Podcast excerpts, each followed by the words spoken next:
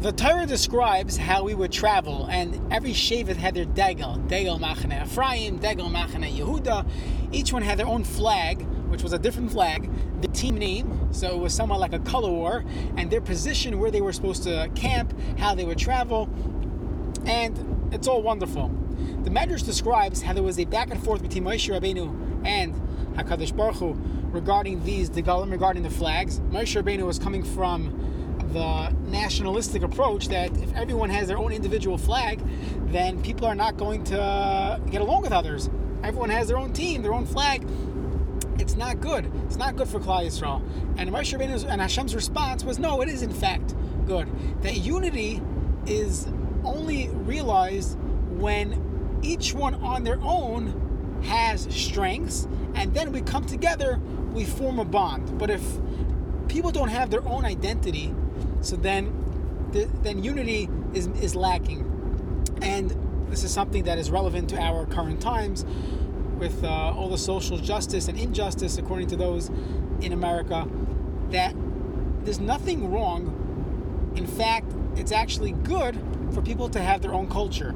People to have their own culture, their own way of dealing with things, even amongst Jews, amongst Klal Yisrael. We are supposed to have our own culture. The Mishnah Berurah in Hilchas Tefillah describes the 12 Shvatim having 12 different uh, ways of serving HaKadosh Baruch Hu, and that, he says, perhaps is why it turned out that we have so many different versions of the Siddur, different ways of pronouncing things, and people shouldn't change. They should keep their own nusach, their own minhag, and their own practices, and that makes that beautiful rainbow, that beautiful coming together of different lights, of different colors, of different styles, then you can have that unity, that Klal Yisrael. The symphony is when there's different sounds, there's different harmony.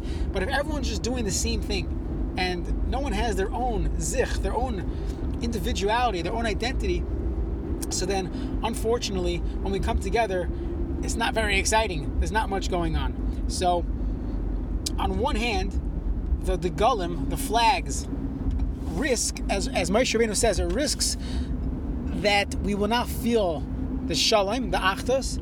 But on the other hand, if we're able to overcome our differences and we realize we on each own have our own strengths and this is who we are, I'm not trying to be someone else, I'm trying to be who I am, but that doesn't take away of how much love I have for those on the other side of the aisle, on the other holding the other flag, the other team in color war.